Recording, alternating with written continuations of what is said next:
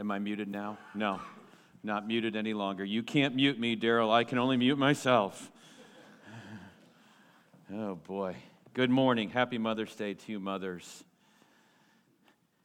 I know that for some in this room, Mother's Day can be a very painful day. And I say to you, you are loved by your church. You are loved by your church. Turn with me to Matthew chapter 22, and then we're going to go to Luke. But William Shakespeare, in his play The Tempest, wrote this line that has been adapted over the years. And the original line that he wrote went this way Misery acquaints a man with strange bedfellows. Misery acquaints a man with strange bedfellows. And we're going to find this saying to be true this morning when we get to Luke chapter 20 this morning, because we're going to see a very odd coalition of religious and political leaders that come together because they are so miserable about Jesus and his authority and Jesus and his teaching and Jesus and what he's doing to make change that they come together in a force in a, to combine forces in an attempt to trap Jesus and to and to basically throw him off. The events of our text today most likely take place on Wednesday before the Lord is arrested and he's unjustly convicted and crucified. And the religious leaders, as I mentioned, are just very desperate at this point. They are desperate to destroy and eliminate Jesus. Already on this day, they've challenged Jesus' authority, and he's already deftly sidestepped and, and, and, and given them a response with a question of his own that left them like, we have nothing to say, whenever he gave them an answer about John the Baptist's baptism. Jesus, as we saw in Luke chapter 20, has just given to them a parable, the parable of the wicked tenant. And in that tenet, he indicts them as the religious leaders and the political leaders of the day, he indicts them with rejecting and murdering the Messiah, even before it happens. He, he pretty much tells them, I know what's going to happen here. You're going to murder me. And, and so, in saying that he's about to be murdered by them, he, he indicts them. And according to verse 19 of chapter 20, we know that they have a good idea that this parable is about them. And so they're angry and afraid. It's never a good combination when somebody is angry and afraid. And they're angry because they've been indicted. They're afraid of all the people around them. They're afraid of what the people are going to do. And so they join forces with rivals. Our text in Luke doesn't point it out, but I wanted you to see it in Matthew chapter 22 this morning. And beginning in verse 15, then the Pharisees went and plotted how to entangle him with in his words. So the Pharisees would be the religious leaders, the, the keepers of the law, the ones who literally were, were very concerned about the finest points of the law, and to the point that they even added to the law their own regulations to make sure that people really were keeping the law. And so these big rule keepers, who would have been what I would consider to be um, the religious conservatives of the day, if we were to try to acquaint them with, with, our, with, our, with our understanding of, of, of the way divisions work, they would be very red. They'd be very red. They'd be very conservative. They, they, they, were, they were all about law. They were all about keeping the law. They were all about looking for the Messiah to come. And they were all about overthrowing the oppression of Rome. That's what the Pharisees were all about. They were very right wing. Now, I'm not indicting you if you're right wing this morning, okay? But I'm trying to give you an understanding of this. According to verse 16, they sent their disciples to him along with the Herodians. Now, Herodians are not Pharisees in any stretch of the imagination. Herodians are more political than they are religious. They, by their very name, they were dedicated to King Herod. King Herod was a puppet government there established by Rome. And the people in Israel knew it. They knew that Herod was just Rome's puppet. And they, and they treated him as such. There was no respect amongst the Pharisees for Herod. But because they hate Jesus so much, they're going to, to tie their horses together with the Herodians, who are very secular. Who are very liberal in their thinking. They're very open minded. They, they saw the Romans, the Romans as a means to an end. As long as the Romans were here, we, we've got a pretty comfortable life. Yeah, we have to pay some taxes, but, but you know, if we, if we agree to get along with them and they get along with us, we get favors, we get kickbacks. Kind of sounds like the left in our country, doesn't it? And they were very leftist, if you will. Many of the Sadducees, who were religious leaders who didn't believe in the resurrection, were also Herodians. They, tempted, they, they tended to be very liberal in their thinking as well. And so you've got this totally diverse group of people. Keep that in mind as we go to Luke chapter 20 now. And I want to make this observation right off the bat here this morning. When it comes to Jesus' rule and reign, the opposition is fierce, and it will create some pretty strange bedfellows, won't it? When it comes to Jesus ruling and reigning, when it comes to, to the fact that people want to, to acknowledge that Jesus rules and reign, if you acknowledge that, you will have people from a lot of different stripes and angles come at you, won't you? Because when it comes to acknowledging that Jesus truly does rule and reign, you're going to get it from every side. You're going to get it from every side. And so I would say to you that just the same way as it was in Jesus' day, we shouldn't be surprised today by the way that various groups come together. We shouldn't be surprised at the coalitions that are formed when it comes to rejecting and overthrowing and throwing off the rule and reign of Jesus. Because we understand this.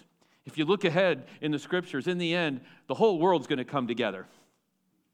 Do you realize there's nothing that unites our world right now? There's really nothing that, that, that our world will get behind except for this. If we're going against Jesus, most of our world will get in line with that, right? And that's the way it's going to be at the end. And so, this is the setting that we find for our text. Jesus is still in the temple area, he's still teaching, he's still preaching. And, and he's already rebuffed the Pharisees once. And so now they've gone, they've gone and met and they've regrouped and they've now brought in some friends to help them. Friends to help them. So as we come to Luke chapter 20, verse 19, the scribes and the chief priests sought to lay hands on him at that very hour. For they perceived that he had told this parable, the parable about the wicked tenants that we looked at last week, against them, but they feared the people. So they watched him and sent spies who pretended to be sincere that they might catch him in something he said, so as to, to deliver him up to the authority and jurisdiction of the governor. They've changed their tact. I want you to see that. Who is it that they want to do, to do the dirty work for them now? They want to use, they want to use Pilate now to do their dirty work. The man that they hated, okay? I told you these coalitions are, are unique and strange bedfellows. Verse 21 So they asked him, Teacher, we know that you speak and teach rightly and show no partiality, but truly teach the way of God. Do you, do you catch the lies and the, the dripping sarcasm in their speech there? Is it lawful for us to give tribute to Caesar or not? But he perceived their craftiness, and he said to them, Show me a denarius. Whose likeness and inscription does it have? They said, Caesar's. He said to them, Then render to Caesar the things that are Caesar's, and to God the things that are God's. And they were not able in the presence of the people to catch him in what he said, but marveling at his answer, they became silent. I want us to first see the nature of the opponents of Jesus. And I want this to be instructive to us because I think we need to understand what we're up against today as well. And, and we can learn a lot about even our situation in our world today by looking at the nature of the opponents of Jesus here as, as it's laid out for us so carefully here by Luke. First of all, I want you to see in verse 19 that they're rash. They're rash. They act out of emotion. Do you see it there? They, they sought to lay hands on him at that very hour. They've, now become so inflamed in their opposition to Jesus that, that they've lost context of everything that's going on. One of the things that had been a basic tenet of theirs was, was that they were going to take Jesus, they were going to incarcerate him, they were hoping to put him to death, but they didn't want to do it this week because it was the week of the Passover. They did not want to do it this week. There were extra people in Jerusalem. Rome was paying very close attention to what was happening there in Jerusalem, but now all reason has flown out the window. They're acting rashly. Why? Because they hate Jesus. They hate him. And that hatred is so intense and I think at times you and I are caught off guard by the way that the world hates our Savior and that the, the way the world hates his followers. But make no mistake, this same hatred that the religious ha- leaders had for Jesus in the week of his crucifixion, they have for his followers today, church. They do. There are people right now who hate the idea of the fact that we have religious liberty in our country. They hate it because that religious liberty is being used to worship somebody that they despise, King Jesus. They're rash. Reminds me of Psalm 2, where the psalmist says, Why do the nations rage? Why do they plot? Why do they set themselves against the Lord and his anointed? Because that's what nations do. That's what wicked men do. That's what the, uh, the godless do. And it's no different in our time. We are dealing with people all around us who are rabid and they're rash in their hatred of our Savior and their hatred of his followers. Secondly, I want you to see this they're aware of what truth is. They are aware of what truth is. Do you see it there in verse 19? They perceived that he had told this parable against them. They understood the point of the parable. Remember, when it comes to parables, Jesus taught them for two reasons. One, to either further confuse, confuse people who are in blindness or to give them understanding. And in this case, he's taught them this parable. He's given them this parable for them to have understanding. And they understand that it's about them. They understand that, that they are about to be crushed by the cornerstone. Remember, that's the way that parable ended. That parable ended with, with go back and look at it in verse 17. But he looked directly at them and said, What then is this that is written? The stone that the builders rejected has become the cornerstone. Everyone who falls on that stone will be broken to pieces, and when it falls on anyone, it will crush him. They understood that this was about them. They were, they were uh, clear in their understanding that, that they were being told that they were going to be crushed by Jesus, but they were something that you and I were too before we came to the cross. They were too proud to change their ways. They were too proud to change their thinking and their behavior. Even though that they knew that it had been told to them and prophesied that they were going to be crushed by the stone, they continued on in their rebellion. We shouldn't be surprised by that. The word clearly tells us there's none righteous, no, not one. There's none that seeks after God. And these, these religious leaders, in many ways, are no better than you and I, apart from what Christ had done for them and done for us. And so, not only are they rash, they're aware of the truth, they understand truth. You know, in many ways, we view the world around us as we kind of pity them because they don't really understand what's going on. And, and I think we don't give them enough credit. I think the world around us understands what truth is. They just reject it. They just reject it. They don't want anything to do with it. And, and the reason is in the next phrase, in verse 19, that last phrase. Why are, they, why are they so afraid to change? Well, because they feared people. The third thing I want you to see about the nature of the opponents of Jesus is this is that they fear man more than they fear God. They fear man more than they fear God. You know, I often pray this and I, and I have to admit, I don't pray it with a lot of faith because I don't ever think it's ever going to really happen. But I do pray this. I mean, maybe God will give me some credit for that. I don't know. But I pray this I pray that our leaders of our country would fear God more than they fear man. Because what I see, even at a local level, is that, is that most people who are in leadership fear people more than they fear God. Because they make their decisions on what will make people happy rather than making decisions on, on what will please the Lord. Proverbs 29, verse 25 says this The fear of man is what? It's a snare. It's a snare. And, and these religious leaders are now so entrapped in their fear of man and their fear of what man could do to them that, that they're acting rashly. but they're cunning as well. They're very cunning. Look at verse 20. So they watched him and sent spies and pretended to be sincere. Pretended to be sincere. That word that's translated pretended in the ESV, that's the only time this word is used in the Greek New Testament. And it basically means they were play acting, they were playing the part. You know, I'm always leery. I just got to be honest. Maybe I'm revealing my bias here. I'm always leery of a politician who starts evoking the name of Jesus. I get very leery of that. I know there are some good ones out there, but what I've found to be, in my experience, is they're very few and far between. But they use the name of Jesus when it's convenient. They evoke the name of Jesus whenever they need to get votes from a certain, certain group of people but their lives don't back up what they say. Here we have a group of people who, who are using that religious talk. Notice what they say. Verse 21 Teacher, we know that you speak and teach rightly. When did they come to that knowledge? And when, when did they ever admit to that? The, the whole three years leading up to this, the whole point is, is what you are teaching is, is total heresy. What you're teaching is against our law. And then they go on to say, you, you show no partiality, but you truly teach the way of God. Where was that whenever Jesus was put on trial? Where were those statements?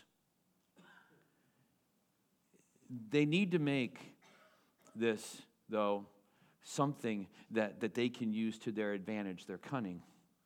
And as I pointed out when I was reading this, they now have a new tact. They realize that it's not going to look good for them because they fear man. It's not going to look good for them to be the one who really puts Jesus in legal jeopardy and in jeopardy for his life. So they're, they're figuring out a way to make it all about Rome doing it. Do you see how sinister this is? If, if they can make Jesus this martyr for their cause and have Rome come in and do their dirty work, they can actually use this for their good, for their gain. People, brothers, sisters, friends, the enemies of the cross are just as shrewd and cunning today. They're just as shrewd and just as cunning today. They're, they're, they're, they're like snakes and they're evil and, and, and, they, and they are seeking to destroy the influence of Christ and his church in the world today, and they're doing it in shrewd ways. And may I say to you, you and I can't trust in our own wisdom. We, we can't. We can't trust in our own wisdom to fight against this. We will lose every time. But what we can trust and rely on is the wisdom of Christ. What we can trust and rely on is, is taking our cues from Jesus and how Jesus responds to this. And I want you to see the wisdom of Jesus in this. I want you to, I want you to be just absolutely awed before you leave here today by the incredible wisdom of our Savior. So they ask him a question in verse 22. And I want you to understand how bad of a question, and how hard of a question this is. Is it lawful for us to give tribute to Caesar or not? When they went away and plotted, they came up with this. And, and you know what? Where did they get this kind of question to ask? Well, they were actually imitating Christ because Christ came back to them the first time with a really hard question that they couldn't answer. And so they're like, okay, so if you're going to do that to us, we're going to do this to you. We're going to give you one of your kinds of questions here, Jesus. A question that if you answer this publicly, it's going to put you in trouble. So so here's the thing Is it lawful to give to Caesar or not? What are they asking about? Well, they're asking specifically about a poll tax. Rome required each one of its subjects to give every year one denarius. Every year, if you were under Roman authority, you had to pay what was called the poll tax, just for the privilege of having Rome over you. Okay? Kind of like you pay your income tax for the privilege of having Congress be able to spend your money, right? Right? So you pay this poll tax for the privilege of Rome being that benevolent, benevolent and kind government that was taking such good care of you. The average Jewish person absolutely hated that tax for several reasons. And they were good ones. And so Jesus answers.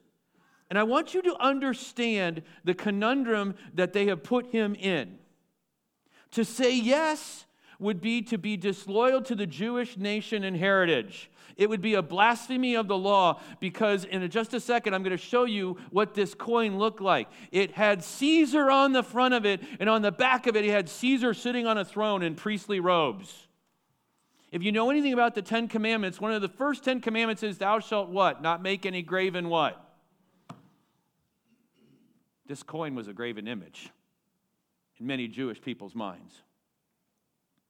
So to say yes, the Pharisees would immediately have, aha! You really do hate the law. And all the Jewish people would be like, we knew it all along, right? To say no, though, would be to speak against who? Caesar. And so you have the Herodians here who would be like, aha, you hate Rome, you're a treasonous insurrectionist.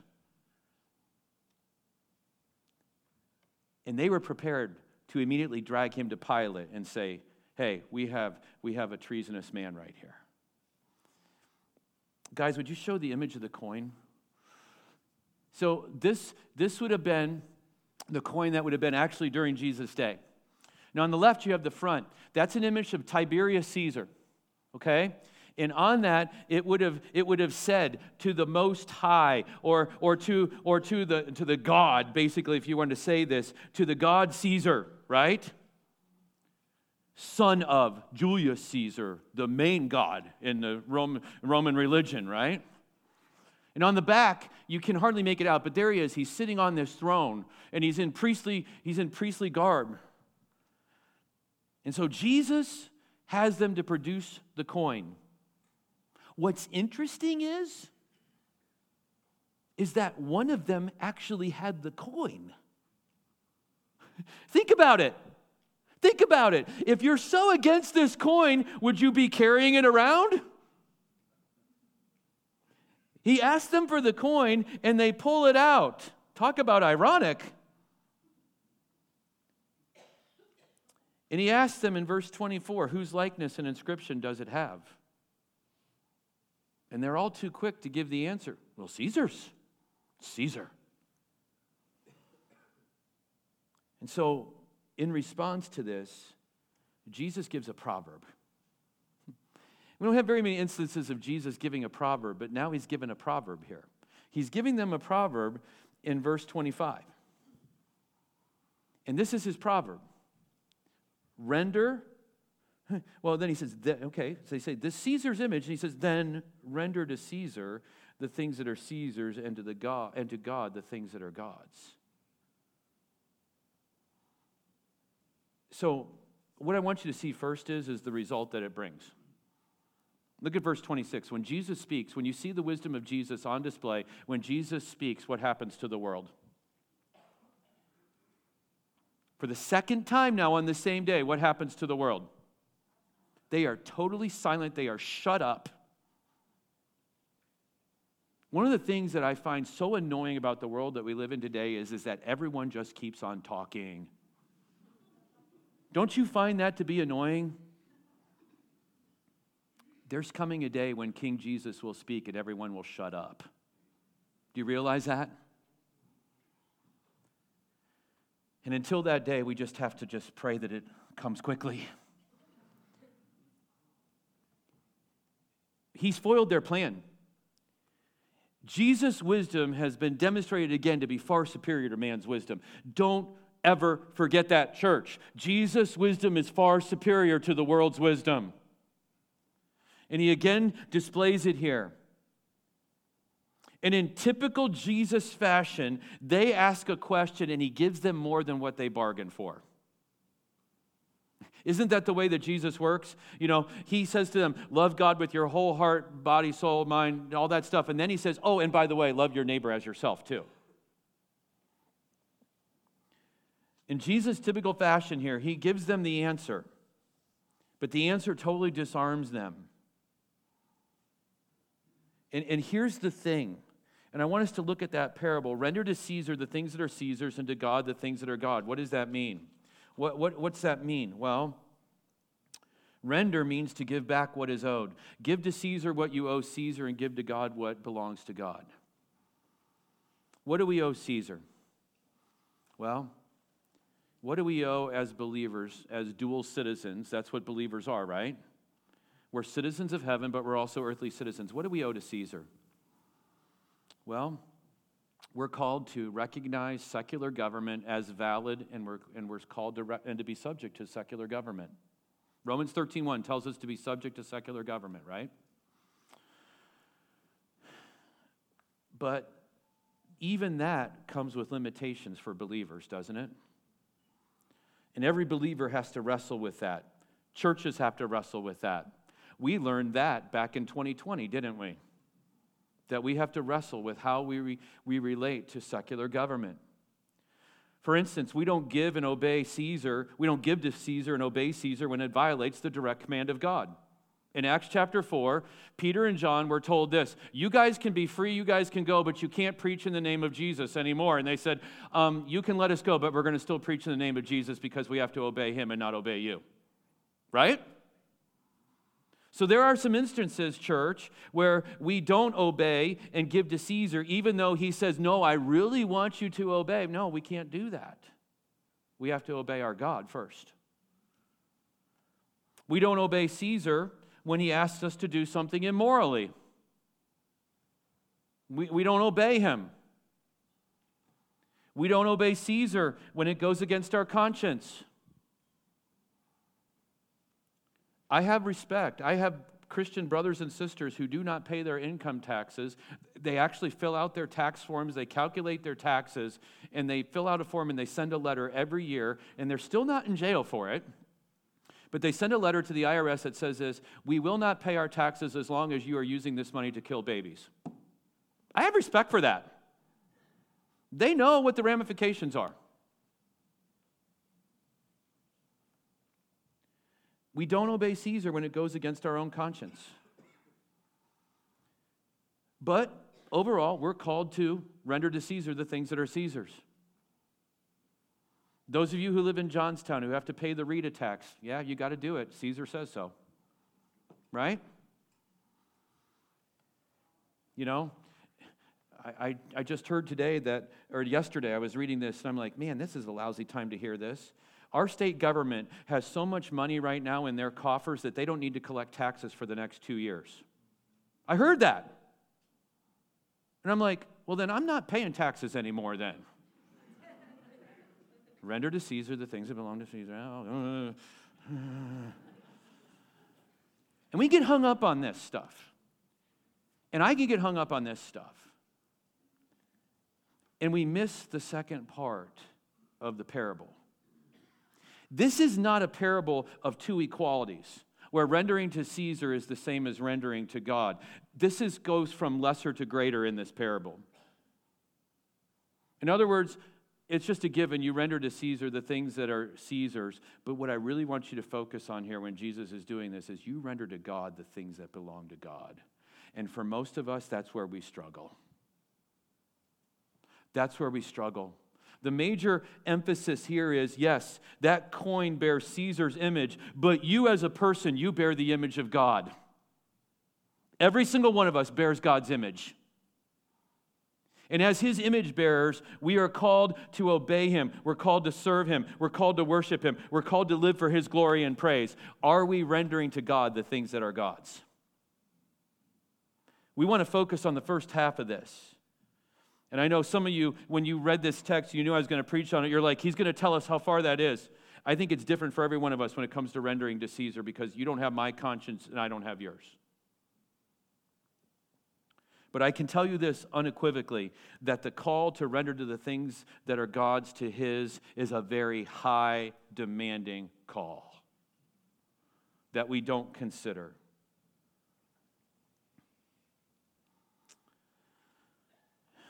You know, thinking about how we take this passage out into the world this week, I thought of three things that I wanted to just bring as applications at the end of this message. and be real plain with them. Number one, we live in a world where sometimes there are really no good answers for the, the kind of situations that the world puts us in, don't we? We do. You know, there are times when, I mean, I know I've, I've helped many of you as you have tried to navigate the way that our government and, and state government and local government and companies have tried to use COVID to, to be more invasive into our lives. And I know many of you have put in, in a situation where there's no good answer for you. Can I say this to all of us, myself at the top of the list? Rather than rely on our wisdom, we need to seek the wisdom of God we definitely need to seek the wisdom of God. We, we need to turn to, to the wisdom of Christ, and, and we need to resist the, the temptation that is always there in our world, and that is to please people. We need to resist that temptation. Because if we live our lives to please people, eventually that's going to put us in direct conflict with what God asks us to do. So, application number one is this. When you and I get in those situations, and, and if you haven't been in one, I've got news for you. It's probably coming for you as a follower of Jesus. it's probably coming. When we get in those situations, we cannot rely on our wisdom or the wisdom of man. We've got to turn to the wisdom of Christ. And, and, I want to encourage you in that. It's the wisdom of Christ that, when it's expressed, it just literally shuts up the world. Now, there's also truth in this. They did end up killing Jesus too, right? It, it, it shut them up. They knew when they killed Jesus that he was right. Okay, what this passage demonstrates is, is that when they when they convicted Jesus and they unlawfully charged him with all these things, they knew that he was right and that they were wrong, but they still went ahead and did it.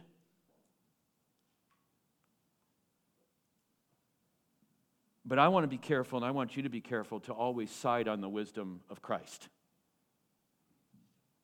And the only way you and I are going to get the wisdom of Christ is by being in His Word. It's the only way we're going to get it. And so we, we need to know it.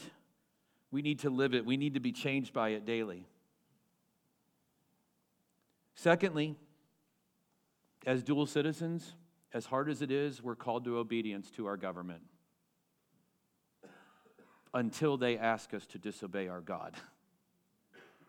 Until they ask us to disobey our God.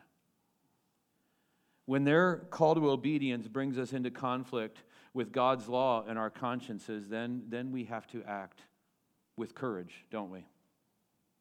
We have to act with courage. Thirdly, you know, as those of us who are bearing the image of God, there's a greater call in this passage than just taking care of the government, and that is meeting our obligation to the one whose image we bear. Turn with me to Romans chapter 12. This is where I want to end this morning. You see, it would be wrong of us to view this text as just about money. Money was just a thing that Jesus used to, to, to, to answer them. Money was the thing that the world brought to Jesus to try to trap him. And if we make this all about money, if you leave here this morning and say this, okay, I need to pay my taxes, but I also need to make sure that I give God lots of my wealth, you have missed the point. You've missed the point. This isn't about money. It's not just even about talents and abilities. You might say, okay, PD, I get that. It's about money, but it's also about my talents and abilities too. You're making a plea for me to work in Awana. I get it, or the nursery. I'll do it next year, PD. No, that's not what I'm doing. It's not what I'm doing here. That's not what this text is doing.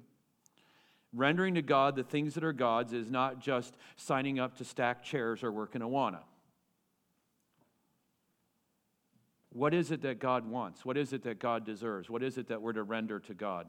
Well, Paul makes it really clear to us in Romans chapter 12 and verse 1. I appeal to you, therefore, brothers, by the mercies of God, to present your bodies, to present yourselves as a living sacrifice, holy and acceptable to God, which is your spiritual worship. God doesn't want just your money, He doesn't want some of your time, He doesn't want your talents. He wants all of you. all of you. All of me.